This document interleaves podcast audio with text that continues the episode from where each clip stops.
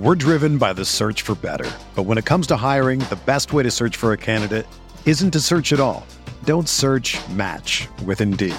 Indeed is your matching and hiring platform with over 350 million global monthly visitors, according to Indeed data, and a matching engine that helps you find quality candidates fast.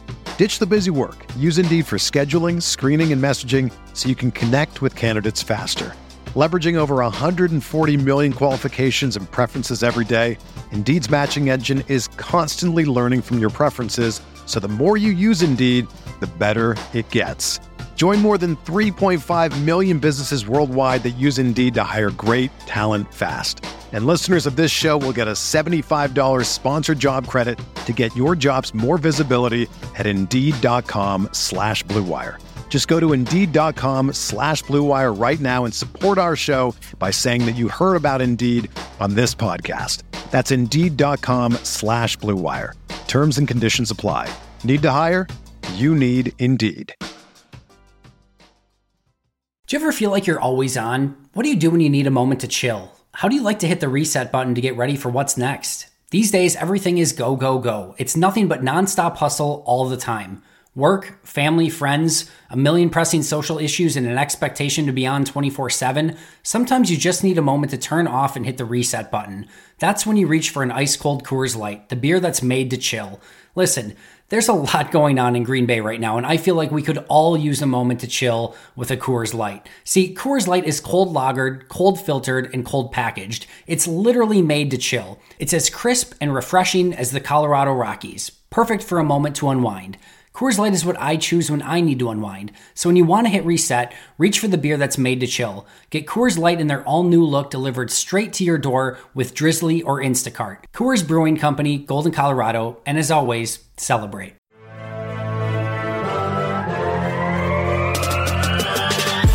Twenty minutes a day, 365 days a year.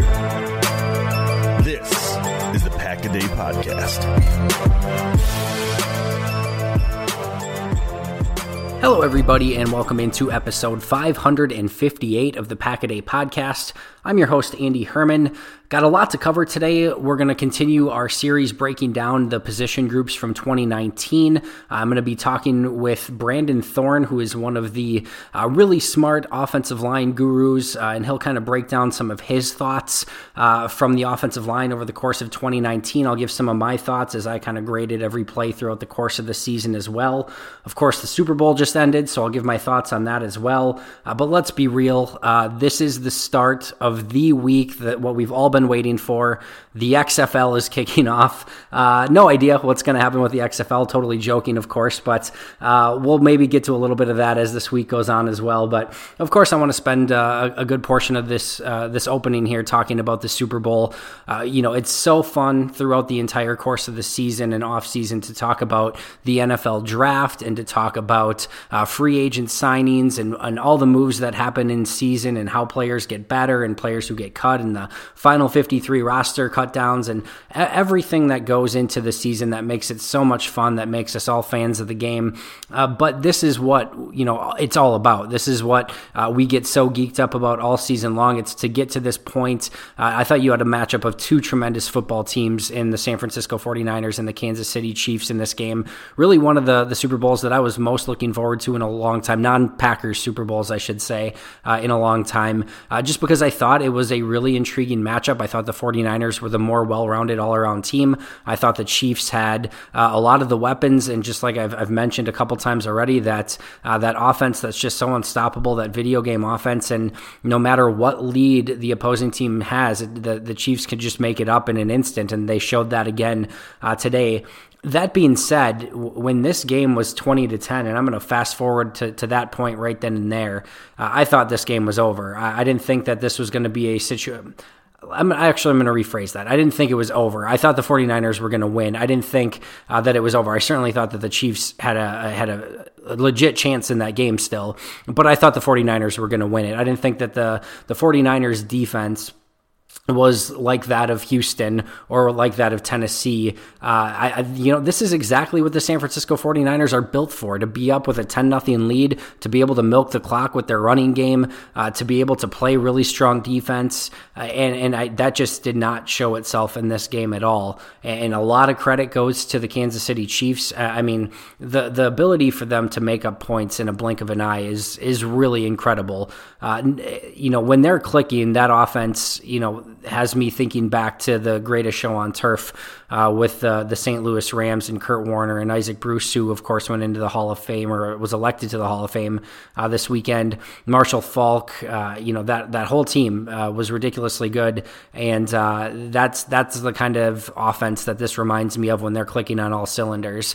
And when you've got players like Tyreek Hill and Travis Kelce and just the offensive mind of Andy Reid, it shows what you can do on offense when you have a quarterback that's the has the ability of Patrick Mahomes, who didn't play his best game by any stretch of the imagination, but played uh, lights out when they needed him to. And uh, for the 49ers, uh, you know, for Kyle Shanahan, uh, really surprised with how he managed this game. And I fully, fully recognize the fact that what San Francisco does well is is run the football, play smart offense, and play really good defense.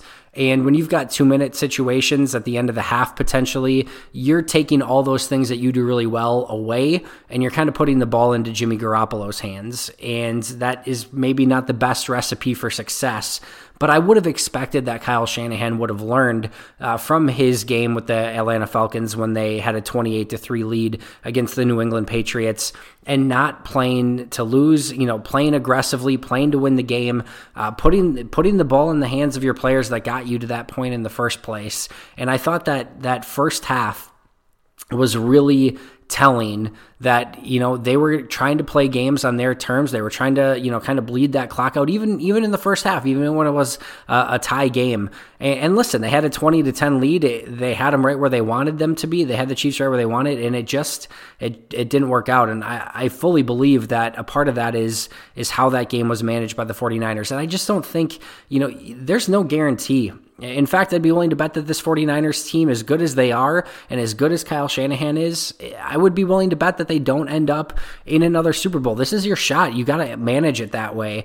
And to play even scared a little bit, I, I just don't think that you can manage a game like that in a Super Bowl and come away a winner very often. I think you have to play to win, and I just don't think you have would have the regrets. You know, if you put everything on the line and you played to win and you played aggressively, and the other team beat you, I think you tip your cap, and I think you can live with yourself. I, think Kyle Shanahan's really going to be questioning the way that he managed that game. I think if they were only down a point at the end of the game and they had that field goal from the first half, if they would have maybe been a little bit more aggressive, you know, who knows how the game would have uh, differed from that point forward. But I think they would have been in a much better situation to potentially get a you know get away with a win and, and really win a Super Bowl. So that was one of my biggest takeaways from that game.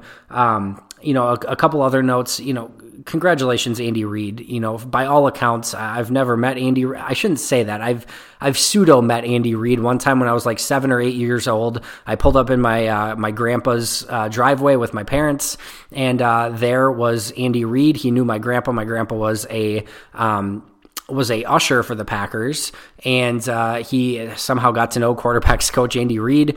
Uh, he was in my my uh, grandpa's driveway, and I saw him there at that time. He signed a uh, an Andy Reid business card uh, for me, and that that was I didn't know, of course, you know what a quarterbacks coach would you know come to be at that point, but uh, that was my one time meeting Andy Reid. But by all accounts, you know one of the real classy people in the NFL, a Hall of Fame career. Even if he had lost the game today, this was the cherry on top. This was was the icing on the cake, and, and certainly somebody that was unbelievably deserving uh, for his work, of course, with the Packers and, and what he did. Uh, you know, really, you know, helping to develop Brett Favre, going to the Eagles and having such a successful run there, even though they they couldn't cap it off with a Super Bowl win, and then now with the Kansas City Chiefs uh, towards the twilight of his career, and now winning the Super Bowl. Uh, just a a really cool day and a cool moment for Andy Reid, and I was I was really excited about that. Um, you know, as far as everything else goes, you know, maybe a couple of the other noteworthy points. Uh, Sammy Watkins after the game shouted out Davante Adams for kind of showing him how to release on Richard Sherman, which uh, Watkins got the big release on the on the big catch late in the game that kind of set set Kansas City up to kind of get one of those touchdowns late in the game and try to get back in the game. So uh, that was a really big play uh, for for the Chiefs and and Sammy Watkins in his post game press conference legitimately called out Davante Adams and gave him uh, credit for that. So I, I, thought it was a fantastic Super Bowl. There were certainly some questionable calls. I thought uh, Jimmy Garoppolo got hit in the head one time. There was, of course, the offensive pass interference on George Kittle. Uh, you know, listen, uh, you want these games to be called as perfectly as possible because it's the Super Bowl and you work all season to get there. But uh, it's all part of the game. And, and, uh, as a as a football fan, this game had a little bit of everything. You had the comeback. You had questionable coaching. You had some some questionable questionable play calls. You had some questionable officiating. You had, of course, the the touchdown that was on the the one inch line where you know there's a million cameras at this game, but if, uh, apparently one of them was not looking down the sideline to see if uh, you know Damien Williams got in the end zone or not uh, on that play. So there was there was a little bit of everything, a little bit of drama, a lot of drama, I should say, and uh, I think as a as a football fan that makes for a really good game. I'm sure I'm sure that the uh, the 49ers fans would have uh, you know maybe liked a couple of different calls to go their way and potentially rightfully so. Uh, but I don't think it was anything super egregious, and I think I think ultimately the better team won that football game. And uh, the last thing I'll say about the Chiefs is I just and I, I tweeted this out uh, as well. I just don't know how many teams in the history of the NFL could be down twenty four nothing in the divisional round 17 to 7 in the conference championship game and then 20 to 10 in the Super Bowl in the fourth quarter and win all those games. Not only win all those games, win the Super Bowl and win all of those games by double digits as well. I mean, that's insane. It's absolutely incredible. And uh, you would, of course, like the, the Chiefs maybe to learn from those lessons a little bit and maybe not get off to uh, some of those rough starts. But it, it just shows you, you know, how good Kansas City and that offense are. And their defense made big plays when they needed to as well. Listen, that, that 49ers offense, as, as Green Bay fans know, is not easy to stop by any stretch of the imagination uh, when they are trying to bleed out clock. The, the Vikings couldn't do it. The Packers couldn't do it. The Chiefs, when they needed to get stops, they, they did it. And, and I, like I said, I think the better team won that football game. Uh, we'll have uh, all week to kind of break down that game a little bit and start breaking down uh, again some of the the other positional groups. will continue that series this week as well. Like I said, maybe a couple people will cover the XFL starting this week, and and maybe some of the former Packers that are, are going to be playing in the XFL. We'll see if anything comes of that. But uh, I want to jump right away uh, into the offensive line and breaking down the play from 2019. If you haven't been uh, listening to our series so far, I definitely recommend going back. We've already hit up the co- or excuse me the the front office, the quarterbacks, the running backs, the receivers, and the tight ends. Uh, today I'll be covering the offensive line. And uh, again, to help me do that is Brandon Thorn. I'll introduce him in just a moment. I, I, did an interview with him earlier this week. He was gracious enough to come on and help me do that. So without further ado, here is my interview with Brandon Thorn to break down the Packers offensive line play from 2019. All right. Joining me now is the offensive and defensive line analyst for Establish the Run. He writes the Broncos film room pieces for The Athletic. He's a content manager for the Scouting Academy and also a host of the Trench Warfare podcast. My guest is offensive line guru and somebody whose analysis that I have a tremendous amount of respect for. And that's, of course, Brandon Thorn. You can follow him on Twitter at Brandon Thorn NFL. Brandon, thank you so much for taking the time from your busy schedule uh, to come join me today and talk some Packers offensive line. I really appreciate it. Yeah, absolutely, Andy. Thanks for having me. Yeah, you bet. So, one of the things that we're doing is we're kind of taking a look back at the 2019 season for the Packers. We're kind of going position by position and evaluating uh, how the you know individual position groups uh, you know kind of performed and kind of where they need to go going forward in 2020. I know that you obviously spend a lot of time breaking down offensive line play throughout the NFL, and I know you've had some time to take a look at the Packers offensive line as a whole as well. So, I kind of want to just start off by asking you, what's kind of your uh, from an outsider's non-Packers perspective, but offensive line guru perspective, what's your assessment of the the Packers offensive line p- play from this past year? Yeah, so I think it starts with the offensive tackles, and Green Bay is led by them, and they're probably one of the three or four best duos in the NFL with David Bakhtiari left tackle and Brian Bulaga at right. Uh, so it really starts there for them, and I think that's really an elite offensive tackle duo, uh, considering the rest of the NFL. Um, up there with like New Orleans and maybe Baltimore, San Francisco, Philly, you know, teams like that. I kind of think of them in that in that vein. Uh, so uh, offensive tackles are very very good, and then interior, uh, you know, is is pretty solid. Um, I think Corey Linsley has been one of the more underrated centers for quite a while now. I've I've been a personal personally a big fan of him since I think it was like 2014 when he was splitting time with J.C. Tretter. I always uh, really like Linsley's game, and uh, he's you know he's obviously a very good zone run blocker. So uh, I think he had maybe the best year of his career this year, um, definitely up there. And uh, the guards are an interesting um, you know skill set and just their their stature, their physical nature uh, with Elgton Jenkins and um, Billy Turner. It's kind of a nice mix because I think everybody else is more of kind of a zone oriented blockers. You know, win with leverage, quickness, you know, hand usage, things like that. And then Turner and Jenkins, they can win with those things, but um, they're more of kind of like power oriented guys, um, I think. Uh, so a really nice mix of, of guys on the offensive line. And overall, I think it's one of probably the five best offensive lines in the NFL.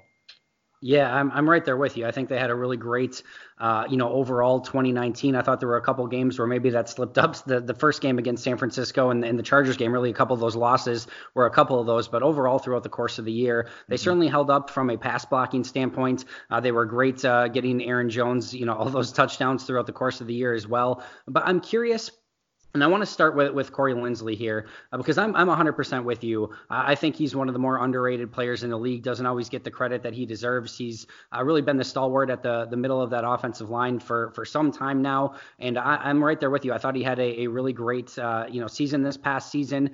Uh, he's he's really an interesting player. He can he, he can kind of get out to the point of attack. He uses his strength really well. Uh, I want I wonder if you could just maybe break him down a little bit more and, and what you kind of see in him that really stands out to you on tape?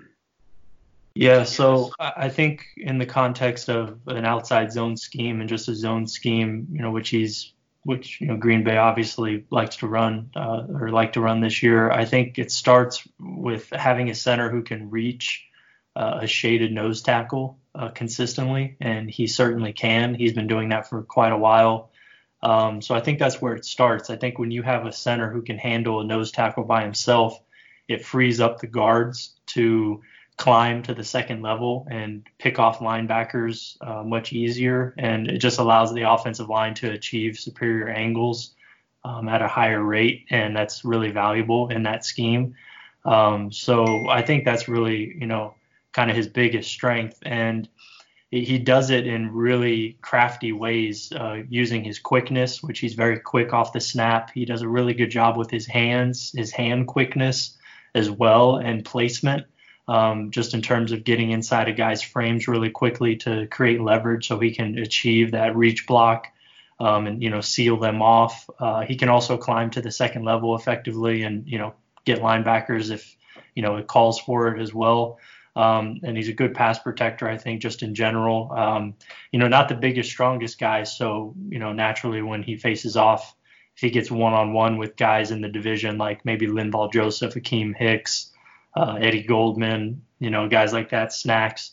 Um, you know, he can get overpowered, but you know, every guy has his weakness, and I think that's probably his. Uh, but um, yeah, I mean, he has specifically just uh, one technique that I think he does at maybe the highest level in the league, certainly up there with the best. Is it's called like a jump hook technique, and I've highlighted it, written about it for you know USA Football and other places, but um, it's basically where you know at the snap you it's it's predicated on quickness and explosiveness at the snap, and uh, you you immediately basically what he does is just take both of his hands and just kind of chops down the hands of the shaded nose tackle, and it causes him to usually fall on the ground. And you have to be extremely quick and extremely precise to do it, but it's called a jump hook technique, and um, you know centers you know, so, you know, some centers across the league use it, but uh, he does it at a very high level, and it's really fun to watch. So he's, if you know, I really love watching centers. I mean, that's probably my favorite position on the offensive line to watch, just partly because it's maybe the most overlooked. So I've kind of gravitated towards it. And uh, I think Linsley is one of the better centers in terms of like just pure technique. And I think that's a big part of, you know, what, what allows him to win at a high level. Yeah, he's a fun player to watch, and that was a really fantastic breakdown. I'm also curious your thoughts. I think probably the most uh, maligned of the group is, is probably Billy Turner. He gets a little bit of flack for, uh, you know, maybe some of the immediate pressures that he allows, maybe some some just kind of lapses in his play from time to time. Uh, I've been pretty consistent on my approach with Billy Turner. I think he's more of a run of the line, average type right guard, maybe maybe slightly below average, slightly above average in that range. Uh, but I think, you know, I think he's an okay guard, but in today's NFL, there's not a lot of great offensive linemen out there. And I think he, uh, even though maybe he's a little bit below average, I think he's average or maybe above average in comparison uh, to maybe other guards within the league. But uh, you obviously study these guards throughout the league uh, much closer than I do. I'm curious what your thoughts on Billy Turner are, and where he would kind of rank uh, within the guards, eh, you know, across the NFL. Yeah, I, I think he's pretty firmly in the below average category for me. Sure. Um, you know, so Billy Turner, just you know, I watched him a good amount when he was with the Dolphins. Uh, you know, playing tackle and guard, and kind of had the same opinion of him. I thought he was pretty below average, and then you know he went to Denver last season and had the best like four or five game stretch of his career, I believe, at left guard. Uh, and you know, I think that that probably um, you know was a big part of what earned him the contract he got. But, you know, at the time of the signing, I was really kind of surprised by it because I was a fan of everything Green Bay was doing in the offseason. And, and then to add Billy Turner, I just thought it was kind of odd, um, especially because, you know, I thought, you know, maybe Lane Taylor could have done that job or, you know, whatever. I just, I wasn't a big fan of the signing, especially at the price tag. And it kind of bared out that way, like to me at least. I, you know, he, you know, I don't want to just completely knock him. I'll talk a little bit about his strengths because I think he does have some, and that's really kind of what I touched on at the beginning was his size, strength, and power. Uh, you know, stand out in the run game, specifically uh, on double team and combo blocks with you know Bulaga. He does a nice job of getting of being really heavy at the point of attack and you know fitting on guys and getting them knocked over into Bulaga's arms basically before he releases to the second level. Uh, so he does a really nice job of kind of creating that vertical displacement um, at the point of attack. But you know, aside from that, I don't really see a lot of other strengths that he has. I mean, he's physical in nature, just in general. His competitive toughness is really good. So he provides kind of a tone setting presence and pass protection, you know, looking for work and helping Bulaga on the edge you know, kind of discouraging those inside counters from rushers because he's going to be there, you know, unloading on a guy. That's always valuable to have. But his weaknesses are pretty glaring. And I, I mean, you touched on them and it was exposed pretty much all season long uh, from what I saw because I just finished every snap of Brian Bulaga and I put together this extensive highlight tape and everything. And, you know, naturally I saw a lot of Turner in the process and I watched him over the course of the season as well. And uh, yeah, I mean, stunts and uh, late looping blitzers and things like that really give him a lot of trouble. I don't think his awareness or mental processing is very good at all in pass protection. He gets lost a lot. He doesn't see things very quickly, and um, his athletic ability is probably solid. But when you are kind of a slow processor like that and you don't pick up things quickly, uh, it really causes your play speed to suffer and you play kind of slow and I think that that's the case with him, and he was kind of exposed a lot, you know. So uh, that's, you know, I, I mean, I, I, think it's, you know, it's tough because of the contract he has. I don't know all the detail. I'm not a huge contract guy, but so I don't know how easily it would be to upgrade him. I think I would imagine, you know, he'd be there at least another year or so, but I think it wouldn't be the hardest thing in the world to upgrade him, you know, in the near future either.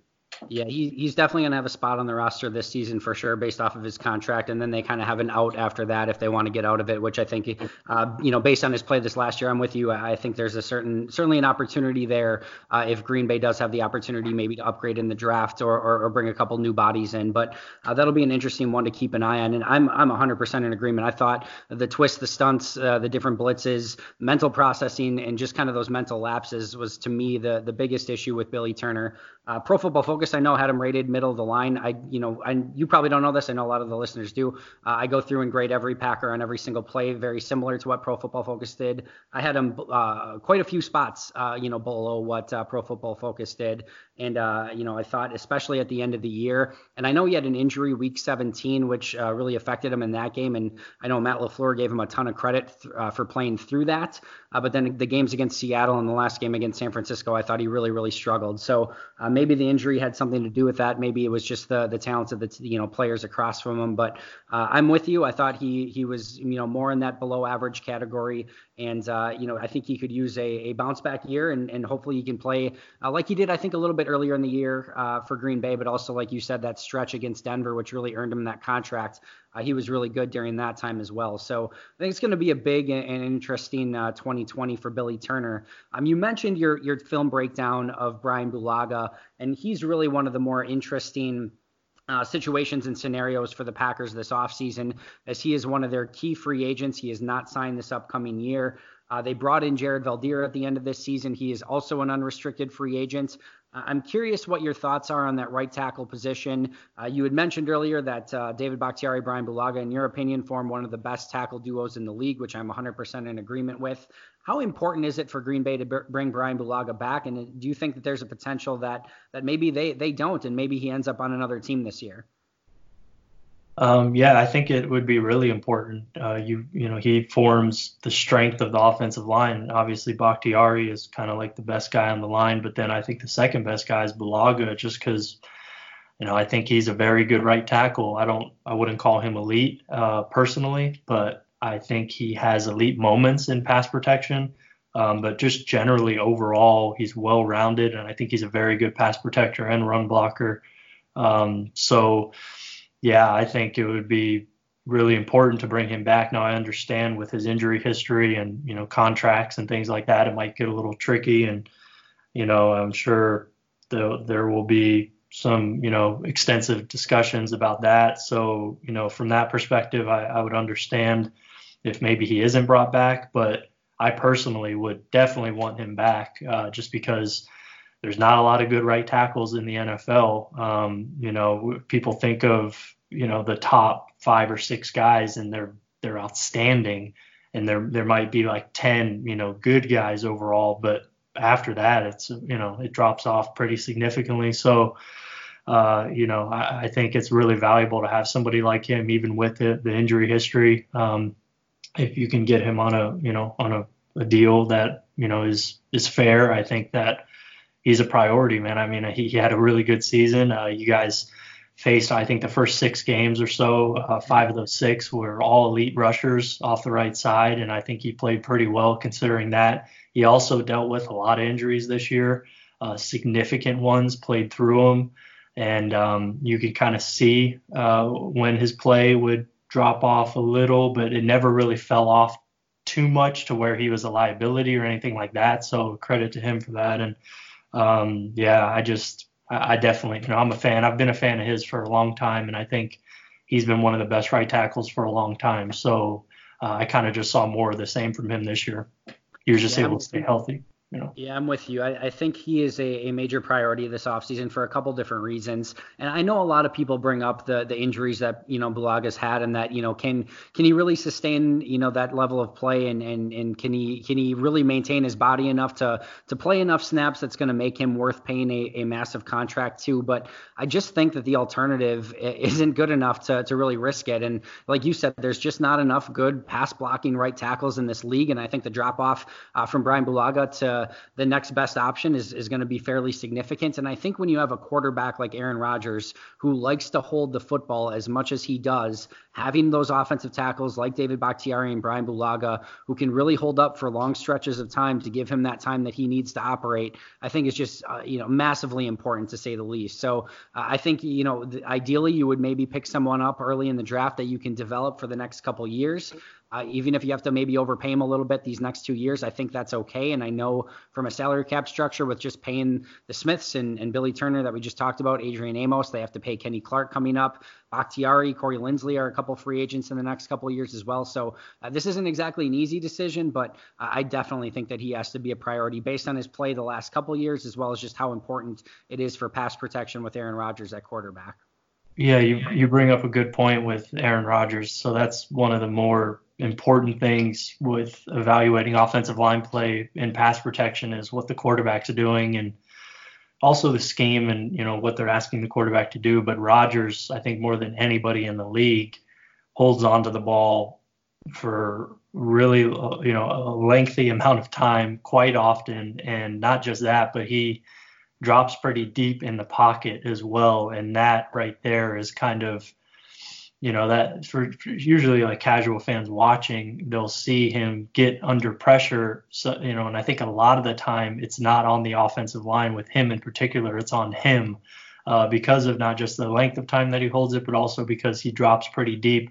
You know generally from what i've learned and been taught is you know nine nine and a half yards behind the line of scrimmage is kind of the max drop point that you want as a quarterback uh, before you know if you drop deeper than that, then it's kind of on you at that point, you know, to get rid of the ball or, you know, you know, you can't expect offensive tackles to block these edge rushers further than that drop point, like nine and a half yards at the most. And when you watch Rodgers, if you just pause the film when his back foot hits, a lot of the time it's at 10, 10 and a half, even 11 yards sometimes. And that's just kind of ridiculous. I mean, you know he can do it because you know he's Rodgers and you know he makes a lot of things work a lot of the time. But uh, I think the Packers offensive tackles have maybe the most difficult job in the sport. So I think that that's something to keep in mind in the midst of all this as well.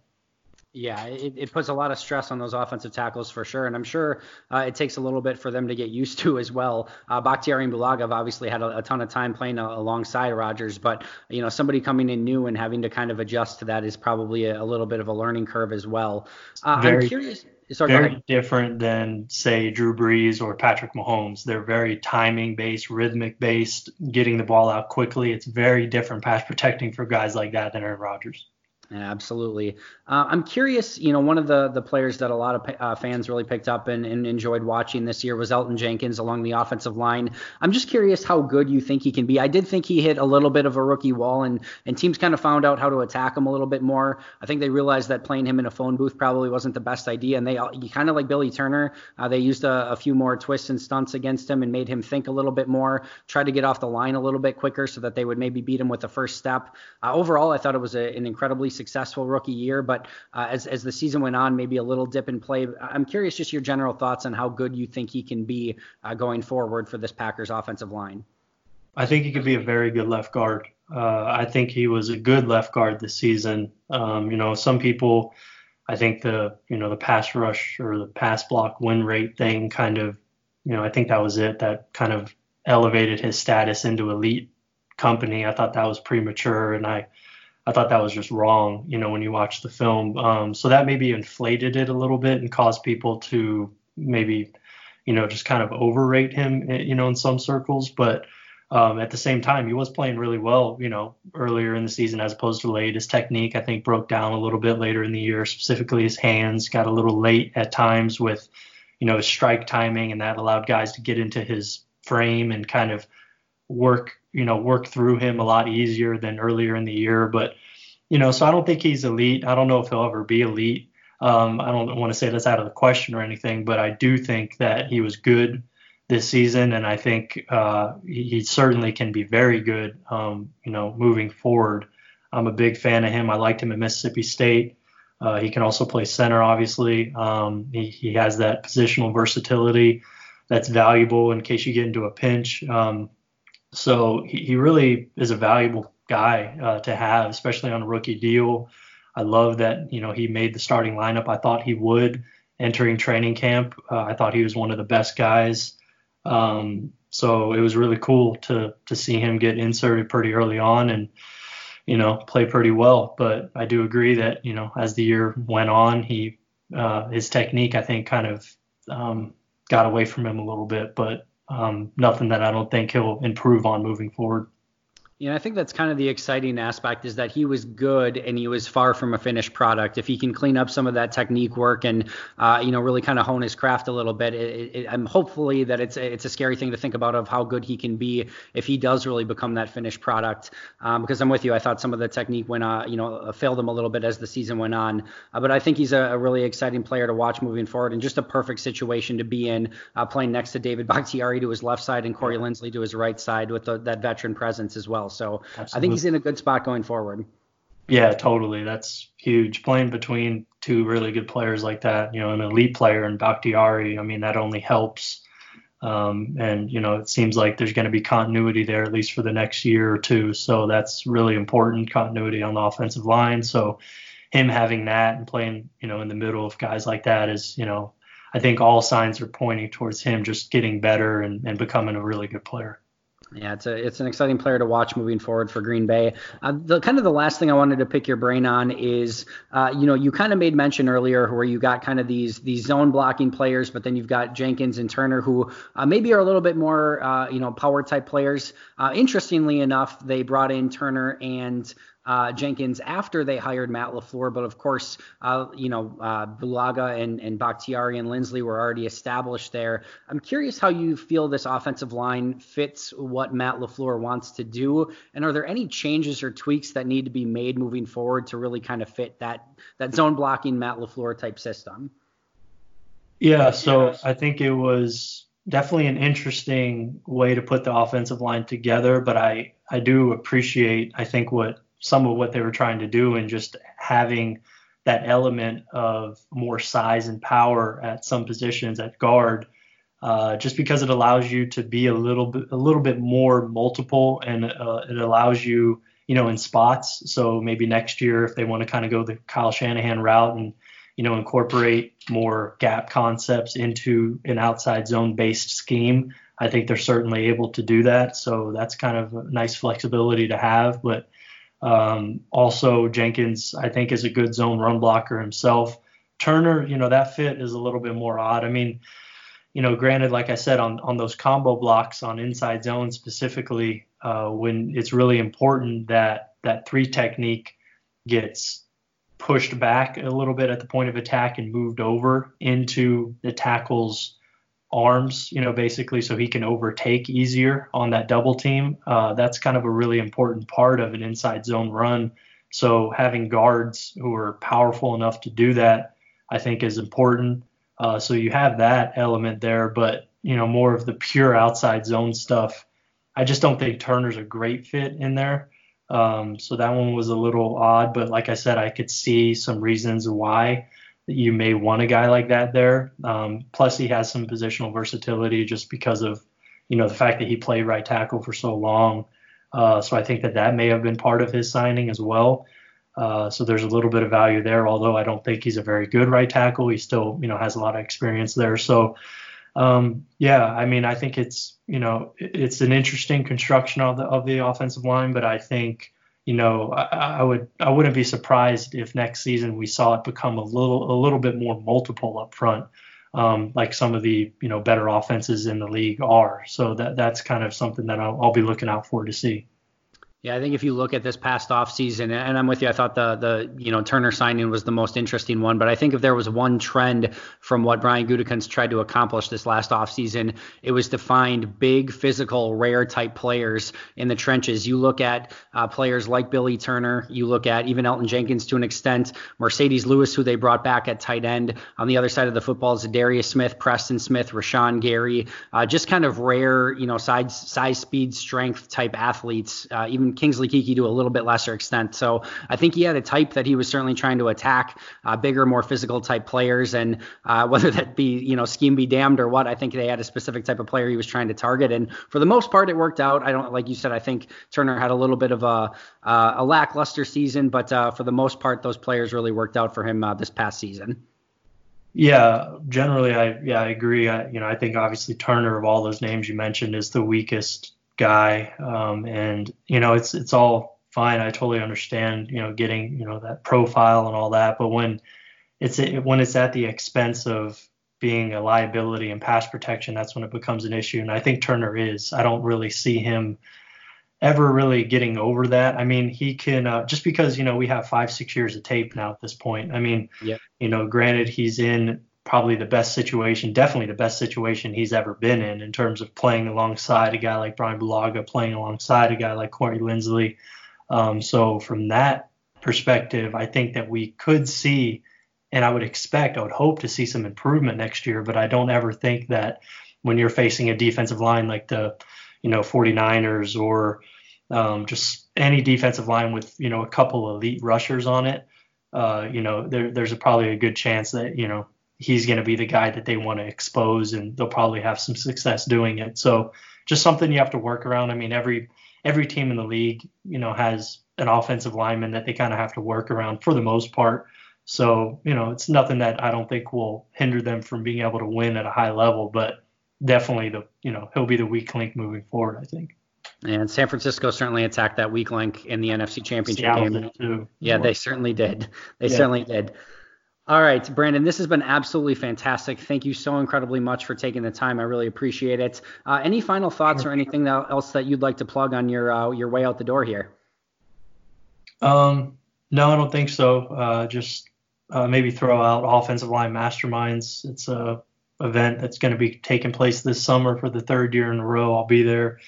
It's in Texas, uh, Dallas, Texas. So, yeah, just a cool event where there's about 30 or 40 NFL offensive linemen as well as college guys that come in and we meet and we talk about the position and I'm in those rooms and it's it's just really a privilege to be in there. Uh, I'm just kind of like a sponge in there soaking it all up and I the reason I get to go is because I I put together all the highlight tape of all the pass rushers that we're going to study. So um, you know, anytime, you know, I guess if you want to talk about pass rushers too, I'd, I'd, be happy to join you as well. I know you got a few really good ones here. So, uh, but yeah, that event is really cool. And I'll have some work coming out on my Twitter account and other places, uh, um, you know, just pass rush packages, I call them, of some of the best rushers in the league. So just another thing to look out for for people.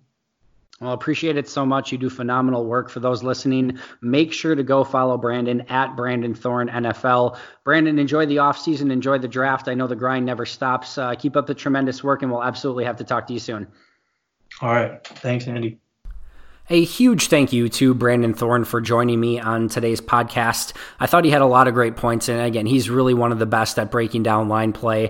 Uh, make sure to go out and follow him on Twitter at Brandon Thorn NFL. I really appreciate him coming on. Uh, you know, I think that did uh, a lot of the talking, but I do want to just kind of break down player by player uh, what I thought of the offensive line play in 2019. Give some of my thoughts as we go into 2020 as well. Again, this is a lot based off of my my play by play review uh, of of, of the players throughout the 2019 season. So uh, let me start with David Bakhtiari. Uh, I thought he had a really good season once again, uh, but I thought if you look at his tape over the course of the last two years in comparison to 2019, I thought this was his weakest year, and he struggled with power uh, more than he did in any previous year. And this isn't to call out David Bakhtiari or say that he had a bad year because that's ridiculous. He still played at a very high level, but it was a step down from, in my opinion, All Pro David Bakhtiari. So again, this isn't uh, this isn't a, dedicated time to, to rip on David Bakhtiari, one of the best players on the team, but I think it's important to note too that there was a little bit of a step back in his play, specifically dealing uh, with players who converted speed to power and were able to bull rush him back into the quarterback. There were actually uh, quite a few plays where Aaron Rodgers had to immediately feel pressure from his left side. You, give credit to David Bakhtiari. One of the things that he is tremendously skilled at is even when he gets bull rushed back like that and, and Rodgers has to kind of feel it a little bit, Bakhtiari is such a pro and is so adept at staying between the defensive lineman or the edge rusher and Aaron Rodgers.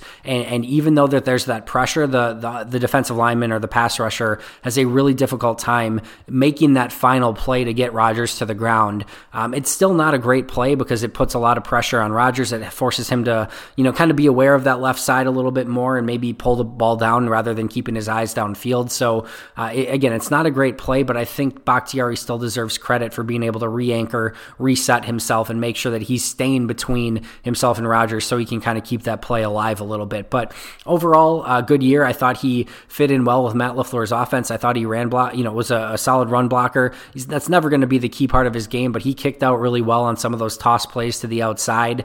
Um, and like I said, still one of the best left tackles from a pass protection standpoint in the NFL. Uh, but I do think he struggled with speed to power and, and some of those bull rush moves. And, and, I'll say this as well. I think early in the year, uh, he had some trouble with his back. He had a couple nagging injuries, and you could see that really, uh, you know, affect him. And he really had trouble anchoring. I thought as the season went on, he got better with that. It didn't you show up quite as much. And this is nothing new for David Bakhtiari either. This has always been kind of his weakness. Uh, I thought it was a little bit more uh, prevalent this year. Uh, you wouldn't you would see it in previous years, but it would be few and far between. Like I said, a little bit more prevalent this year. But uh, again, this is not to, this is not a pick on David Bakhtiari fest. I think he still had a really nice year, uh, but again, I do think it was a little bit of a step back. Um, and hopefully next year he can kind of get back to playing at, at really what should have been, uh, you know, a first team, second team, all pro type level. You know, over the course of 2017, 2018, and like I said, hopefully he can get that back this year. But still a really really nice season from David Bakhtiari. As far as Elgton Jenkins goes, um, I, I, think you had a little bit of two seasons from Elgton Jenkins. You had his first eight to nine to 10 games ish where he was fantastic. He was nothing short of fantastic. I thought uh, literally at that time he was playing uh, near a Pro Bowl level. And then I thought as the, you know, proverbial rookie wall hit, I think a couple things happened. I, th- I think he did legitimately hit a wall. I, I think you could see that there was literally, you know, kind of a line in the sand where you started seeing him not play as well. And I also think offensive, uh, excuse me, defensive linemen linemen and defensive coaching staffs kind of figured out Jenkins a little bit as well. Uh, you know, he started off, you know, by playing players a little bit more in a phone booth, really be able to kind of maul them and handle them physically. And as the season went along, uh, you know, opposing uh, defenses really tried to make him think a little bit more, uh, threw some different twists and stunts at him, you know, tried to make him uh, so that it wasn't just him playing in a phone booth, tried to attack him with speed a little bit more and, and really tried to beat him on a first step as well. And overall, Jenkins had a really nice year, and I think this is a huge building block for him. I think the big question is going to be is how does he look in year two? Does he does he clean up some of those technique things? Uh, does he build upon this year and does he get better? And I think the other question is do we see the Elgton Jenkins from the first 10 games consistently next year or was the second half of the year more, you know, teams figuring out how to attack him and and that's just who he is as well. So there's there's a tiny bit of trepidation there, you know, a, t- a tiny bit of fear, but I think overall this is a player with a ton of upside and who's going to be a stalwart in that that left guard or that you know at least the interior of the offensive line for a very long time to come. It would not surprise me to see him play in Green Bay within the interior of the offensive line for the next decade, and he certainly seems more than up to the task. Corey Linsley, fantastic season. I, I, thought, as both Brandon and I mentioned, that he is uh, one of the underrated players in the league, not only on the Packers. I think we touched on that quite a bit with Brandon, but one thing I do want to mention. I am not advocating for this. I am a huge Corey Linsley fan, and uh, this this is not me putting this uh, into the world so that it comes to fruition. In fact, quite the opposite. If it were me, uh, Corey Linsley has a spot locked up on this roster next season. But uh, Corey Linsley is one of the few contracts that Green Bay can get off next season, save about $8 million, and uh, have potentially a player that can kind of take his spot in Lucas Patrick. And I know what you're thinking. I know the, the immediate reaction is going to be if you think that you can replace Corey Linsley with Lucas Patrick, you're out of your mind. And I get that to an extent.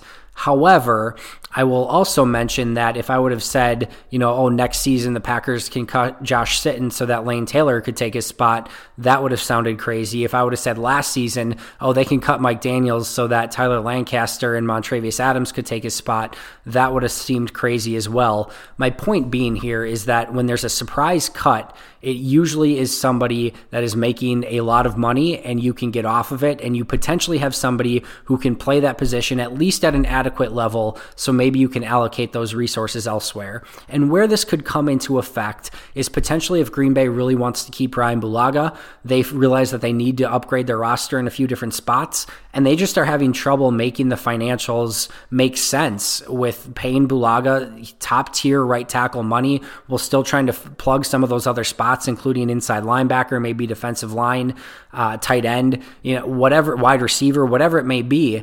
Uh, if they need some more cap space, they could say, hey, you know, we're going to have to move on from Corey Linsley so we can bring Bryan Bulaga back. Uh, Corey Linsley was only going to be in our plans for one more year anyway. They could theoretically move uh, Elgton Jenkins into center, put Lucas Patrick out at left guard. Uh, they could also put Lucas Patrick at center and keep Jenkins at left guard as well. So they would have some options. Remember, they just spent money and extended Lucas Patrick. They have him still on a really nice team friendly deal.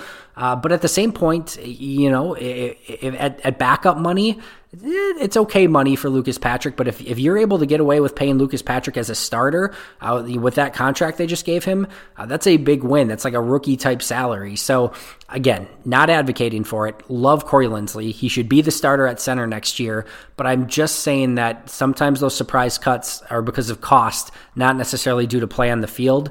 Um, I'll get more into Lucas Patrick in just a moment, but uh, again, last thing I want to say there, really nice season from Corey Linsley, and like I said, I definitely think he should be back next year. Right guard, Billy Turner, kind of similar to um, Elgton Jenkins a little bit. I thought he, for the most part throughout the season, was the weakest link, but he was also fine. You know, he was exactly what I think Green Bay expected a solid player at right guard, unspectacular, made mental lapses, also had some of the best blocks on the season. He just uses that strength and athleticism, and some points can just overpower opposing defensive linemen. But the inconsistency is concerning, but that's exactly what was on tape from his time with Denver as well. I think had those last two games specifically, Seattle and San Francisco, not been on the tape and you just graded his regular season, I think you feel pretty good about Billy Turner and what he put on through week 17 this season. It was average, it was fine, maybe slightly below average, as Brandon mentioned. But I think you look at the tape from San Francisco and Seattle, and as I mentioned earlier, you know, he was banged up in that week 17 game, almost had to come out, kind of gutted it out. I'm not sure how much those injuries affected him, but he was the weakest link on offense, not just on the offensive line, on offense offense in those two games. Seattle attacked him, San Francisco attacked him, and that's something that Green Bay is going to have to work on going forward. And, and Billy Turner is going to need to do better going forward as well. Uh, as I mentioned with Brandon, he's going to be on the team next year based off of his contract. I, I think it's a nightmare if you want to kick him to right tackle. I do not think that should even be within the realm of possibility next year, uh, barring injury. You, you have to have better options than that. So don't like that as an option. I think he still is fine at right guard. You would like to see him improve his play a little bit in the second year of the same system, uh, but uh, I think ultimately what you get is a average to slightly below average player. And hopefully, those two games against Seattle and San Francisco were more due to maybe some injuries uh, that were forcing him to play a little bit differently. And that's not a harbinger of things to come over the course of the next season. Right tackle, uh, Bryan Bulaga. Uh, this is somebody that I, I fully believe you need to bring back. Uh, last week, when I talked to Aaron Nagler, I know he made the prediction that he thinks uh, Brian will not be back, and uh, his his thought process certainly makes sense, right? You know, Green Bay's not uh, in the business of giving third contracts to offensive linemen uh, for good reason. It it usually does not turn out very well. I just think it depends on what Bryan Bulaga wants, and I think it depends on uh, you know a, a variety of different factors and how they think they can plug that hole. I just think he he matters too much. And even if you can get 12 really good games out of him, 12 good games out of him, I think that's worth the price and hope that he's uh, available in the postseason should should Green Bay be lucky enough to be there again next year. So uh, I, I'm all for bringing Bryan Bulaga back. I do think you have to make some decisions. And uh, I thought he had a really nice year again this year. Maybe not quite as good as, as some people thought, but uh, he's such a, a, a, pros pro and a really solid player at right tackle. Not going to be that all pro, Pro Bowl level player, but uh, above average at the right tackle position in the NFL. And that, that has a lot of value in today's game. And as I mentioned with Brandon as well, it has a ton of value when Aaron Rodgers is your quarterback and he tends to hang on to the ball a little bit more that really kind of transitions into Jared Veldheer you know, I think there's some belief that maybe Green Bay could bring Veldheer back on a, a one year, much lower cost than Bryan Bulaga, and and maybe there's some truth to that. I will say this: I I don't think Veldheer is as good as Bulaga. I think you're taking a hit there.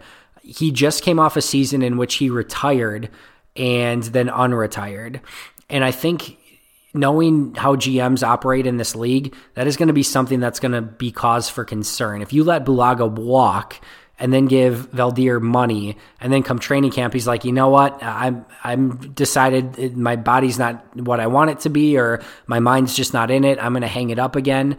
I think there's some concern there, and now all of a sudden you're without a right tackle, and all the free agents and draft picks that you would potentially take have come and gone. So I I don't love that option. I really do think that if you could get Veldheer coming back on a team friendly deal, I would do it one way or the other, whether you have Bulaga or not. I'm all in for that because he has the ability to play left tackle or right tackle. Having that caliber of player as a backup, as a swing tackle, is massive. So I'm for bringing him back if you can get him back at a decent deal. I just think there's a lot of layers to unpeel here as to whether or not he wants to be back. Does he want to play this season? Does he want to be a starter? Is he okay with being a swing player? Are you bringing back, back Bryan Bulaga? How much are you paying Bryan Bulaga? There's a lot to, to unpack there. And I think until we know a little bit more about a few of those things, it's tough to say. Uh, but I'm fully for trying to bring him back uh, on a team friendly deal one way or the other. And going back to Aaron Nagler's point of, you know, yeah, if, if they could get him back on a, a decent deal and then pick up a right tackle in the first few rounds of the draft to develop, okay, uh, you know, I could live with that. But like I said, I, I just think you have to be careful with, with trusting Veldheer a little bit too much. And I, I think based off of his, you know, performance at the end of the year. I think people maybe have a little bit too high of uh, expectations for him. He's good. Like I said, I just don't think he's as good as what Bryan Bulaga is at this point in his career. Lane Taylor, really interesting. They have the ability to get off that contract, and I would think that they would do so. Uh, but, you know, his contract's not terrible for a backup offensive lineman. And I think you have to be careful as well because all of a sudden, if, if you don't bring Bulaga back, you don't bring Veldheer back, you cut Lane Taylor, you have not only the right tackle position to figure out, you have no depth. I mean, yes, you have Lucas Patrick, but you're basically going Bakhtiari, Jenkins, Linsley, uh, you know, Billy Turner, Lucas Patrick. And then, yeah, are you starting Billy Turner at right tackle? You have a lot to address, is my point. So uh, you have a lot of depth that you need to cover. You have a lot of, uh, you know, you have to figure out the right tackle position. So having Lane Taylor as depth, uh, I think, is nice. Um, having some potential competition as well for potentially Billy Turner, not the worst idea either. So, I and again, you could potentially, and again, not recommending this, you could move on from Linsley in the higher deal, swing Jenkins to center, put Lane Taylor at left guard as well. So, don't like that idea either. Again, I want Linsley back, but we'll see what, what Brian Gutekunst thinks. Uh, stranger things have certainly happened. I would guess that Lane Taylor is not back, especially coming off an injury, and uh, he'll be a free agent once Green Bay releases him.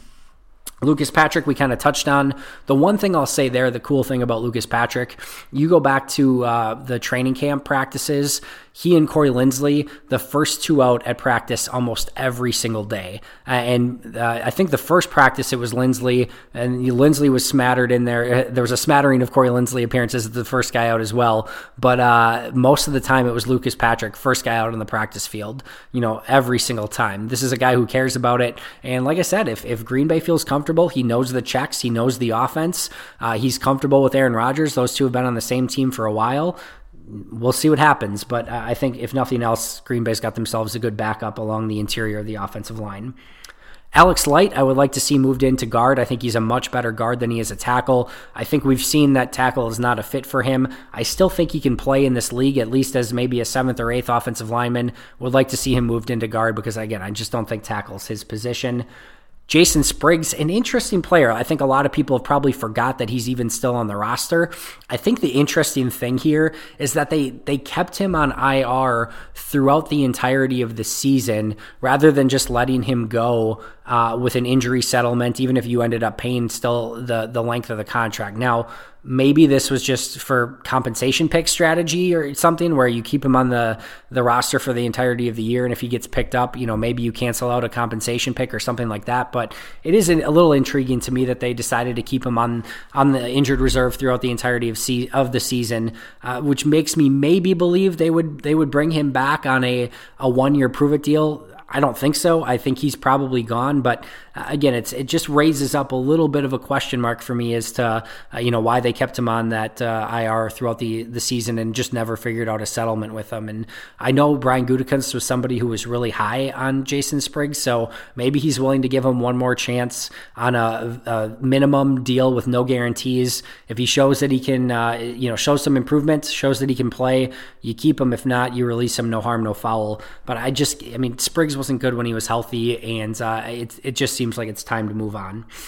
Yosh Nijman will be interesting to see if he can come back and build on his rookie year after he was on the practice squad and then uh, made the the regular season roster before having to go on IR. Um, Cole Madison, I, I, think his career is really on the line probably this offseason. Uh, I think he needs to have a really big offseason and show that he's ready to compete in this league. Uh, of course, the, the off the field issues, uh, and then, you know, having the, the injury plagued season this year. Um, and even before the injury plagued, he was basically on a redshirt season this year. So uh, it's going to take a, a big offseason and a big performance in training camp and preseason to make the 53 next year for Cole Madison.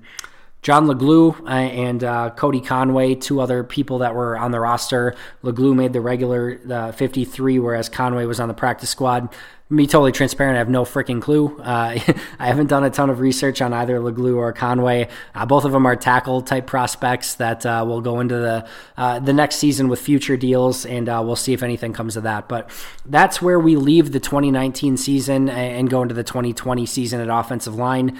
Uh, I think there's some some really good building blocks there, and I think there's some opportunity. But that that right tackle and the depth of the offensive line are going to be some areas that certainly need some some addressing Uh, as we go into this offseason. That does it for me today. That really does it for the the season. I mean, it seems crazy that the, the season is is come to an end. Uh, the off season will will go at warp speed, I'm sure, as it always does.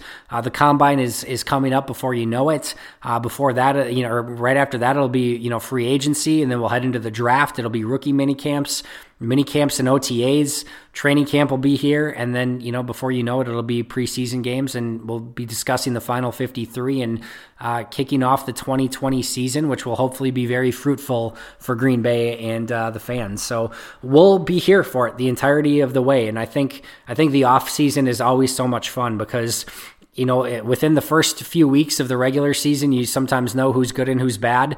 You know, through the first few weeks of the the off season, you know, it's still so much fun. You've got you know so much draft talk, you've got so much free agent talk, and uh, again, we're going to be here to cover it for it, uh, cover you all for it uh, at the Pack a Day podcast. So make sure to join us every day. We still have a little bit of a recap to go through for the 2019 season, and before you know it, uh, a lot of the draft and free agent talk is going to ramp up pretty aggressively. So uh, you're going to want to make sure that you're here for that breaking down some of the people that we think could be fits for the Packers in free agency, and then some of the people who we think can, uh, you know, be fits for the Packers in the draft as well. Of course, we'll break down whoever gets signed in free agency, whoever gets picked in the draft, break down some of those mini camps and OTAs. So it's going to be a really fun off season. I absolutely cannot wait. So again, making make sure that you're subscribed and, and checking it out every single day, 365 days a year.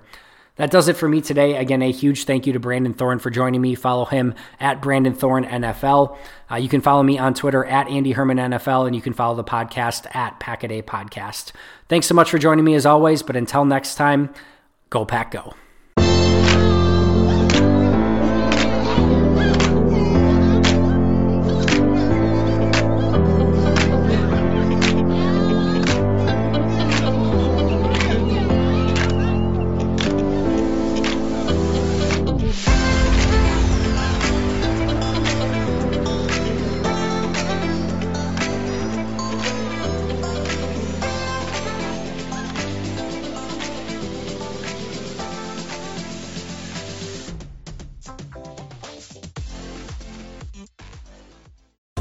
Whether you're a world class athlete or a podcaster like me, we all understand the importance of mental and physical well being and proper recovery for top notch performance. That's why I'm excited that Unifyd Healing is sponsoring podcasts on the Blue Wire Network. Unifyd Healing is a new and super innovative global network of wellness centers powered by Energy Enhancement System, or EE System. If you haven't heard of the EE System yet, then you'll want to listen up.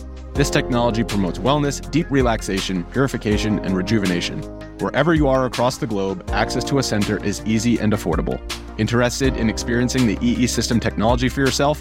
go to unifydhealing.com slash bluewire to learn more and find a center near you.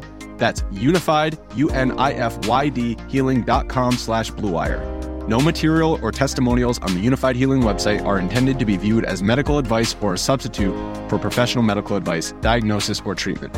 Always seek the advice of your physician or other qualified healthcare provider with any questions you may have regarding a medical condition or treatment and before undertaking a new healthcare regimen, including EE system.